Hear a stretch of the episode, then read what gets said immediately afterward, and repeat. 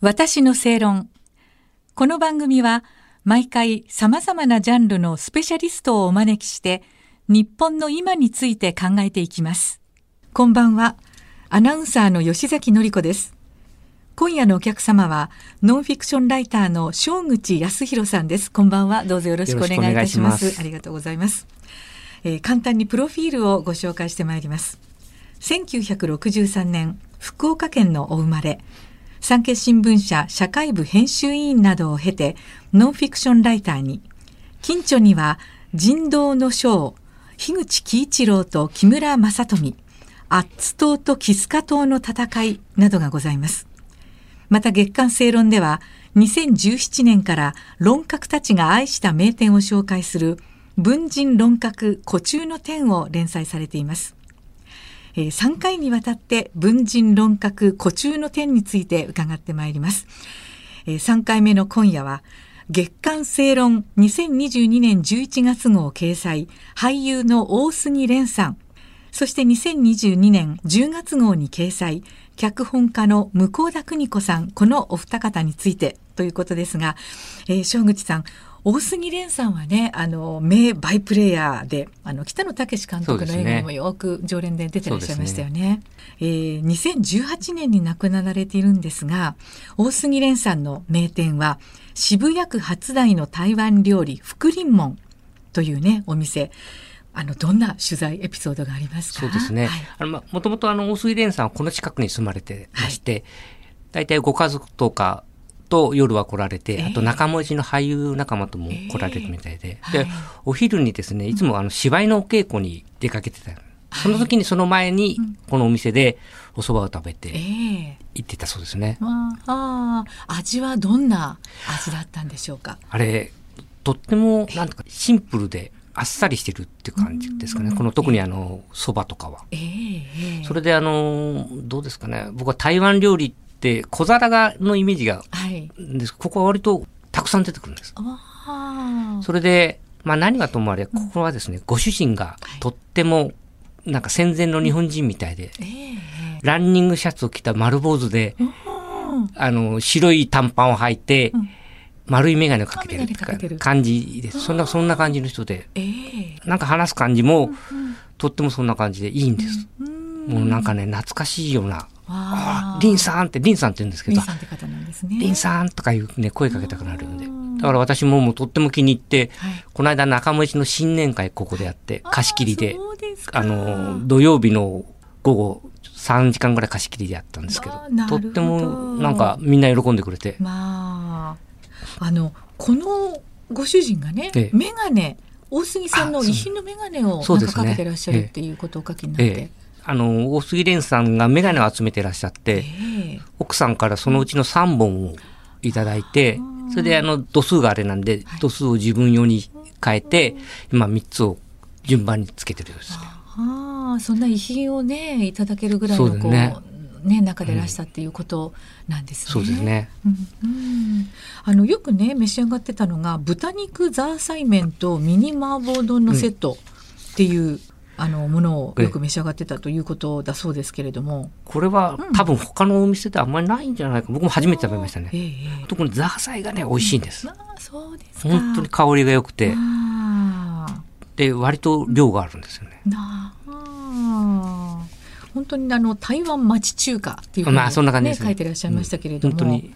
今でもねあのお店の壁には大杉さんの写真とか、ね手ぬぐいが飾ってあったっていうことですけれども、やっぱりなんか忍ぶ感じを、うーんそうですね。多分あの、ご主人と話すると、まあ、レンさんはね、レンさんはね、レンさんはねって言って、なんかとっても、あ、これ本当に、あの、もう、大杉さんと相通じてたんだなっていう感じがとってもよくしますね、本当に。ねえそしてあのお二人目の向田邦子さんに関してなんですが、えー人形町の洋食店の宝見亭このねお店有名ですよね。そうですね。はい。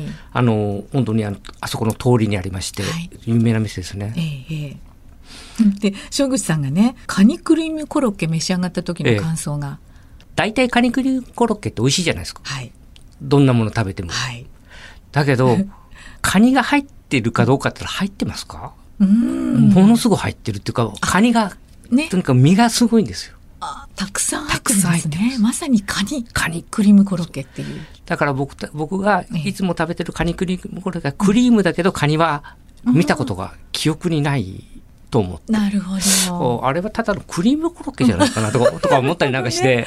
まあだって柔らかい。そうそう、柔らかいし、ね美味しいし、美味しいっちゃ美味しい、はい美味しいじゃないですか。ええええだけどこれはね、本当にカニが入ってるんです。へえびっくりするぐらい。あ、そうですか。やっぱり本格派っていそううところ。やっぱりあの、伊達にえ昔から店を構えてないなっていうね。あで、意外とここはね、ワインがね、意外とお安いんです。あ、そうなんですだか。からこう、もし行かれると、はいワインとうん、そういう洋食ええで、えとってもいい感じの夜が過ごせると思いますね。えなんかよくね、あの、向田さんが召し上がってたのが、えー名物ビーフシチューであるとか、プリンであるとか、ビーフシチューは当然美味しいですよ。有名なね。ものすはいごい美味しい。本当に美味しいですけど、プリンが美味しいんです。あ、プリンがまた美味しいんですプリンがねどう違うんですか普通のプリン。ちょっとね、硬くて苦いんです。あのカラメルが。だから甘、甘いんじゃないか、ちょっと苦味があるんです。大人の。大人の。はい。だから僕は、もし次行くときはええ、このプリンで最後、ウイスキーかなんかを飲むといいんじゃないかなと。いうぐらいね、なんかとってもなんかつまみになる感じで。ああ、酒の魚になるプリンと。そうへえ。とってもね、いい感じの。なるほどね。あの向田さんと言いますとね、やっぱり食事シーンが多いことでも有名なね脚本家でいらっしゃったんですけれども、やっぱりそういう下地と言いますか、うん普段からこういうところでねね超えた下でっていうことなんでしょうかね。そうですね。本当に向田さんって、はい。あの、後からの本を読んでも、本当に食事にこだわってるんですね。はい。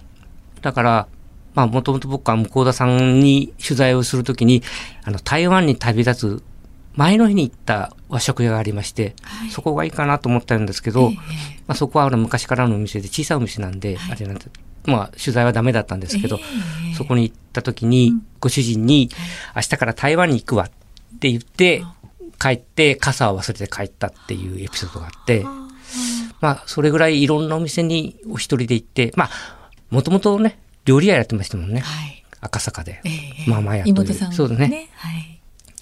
だからそれぐらいやっぱり食にはこだわりがあるんで、やっぱりそういうこだわりがある人が選んだお店だから、多分どこ行っても美味しいと思いますけど、ここも本当に美味しい洋食ですね。あーあの向田さんはその飛行機事故でね、ええ。51歳といそう若さでうん。亡くなられて、本当に私たちもあのニュースが流れた時は衝撃をそうですね。受けて、本当ですよね。ねえ。あの、なんか、テロップがはい。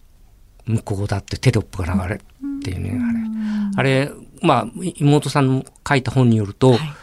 そのテロップが流れた瞬間に、編集者とかから、テレビ局の関係者とかから、お姉さんですかって 確か向こうだっていう名前ってあんまり、名字がね名字があんまりないですからね。うんだから、K 向こうだですから、えすごい電話かかってきたっていうんで、ああ、やっぱそれは、うんびっくりするだろうなと思う。ああそうですよね。このね古中の点ということで、ええ。あの3回お話伺ってまいりましたけれども、どうでしょうかね？あの正口康弘さんとしての古中の点というとどういうお店になりますか？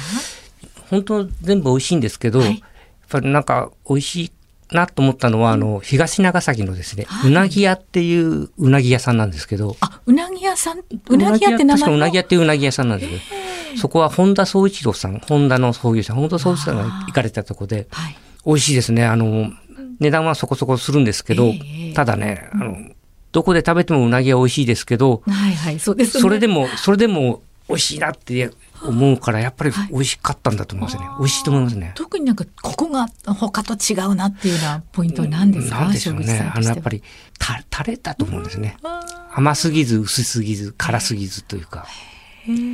もともとうなぎは甘いのが好きなんです。はいはい。甘ったるい感じのが好きなんですけど、そこはそこまでじゃないんですけど、それでも、ああ、これ、美味しいなっていうね、もうぜひ一度、ねそうですよね。これだけいろいろ取材なさっている正口さんがおっしゃる名店、うなぎ屋そうですという。名前なんですね。わあ、いいですね。ありがとうございました。はい。えー、3回にわたって古中の店ということでね、お店をたくさんご紹介していただきました。えーノンフィクションライター、正口康弘さんにお話をお伺いいたしました。どうも本当にありがとうございました。ありがとうございましたありがとうございました。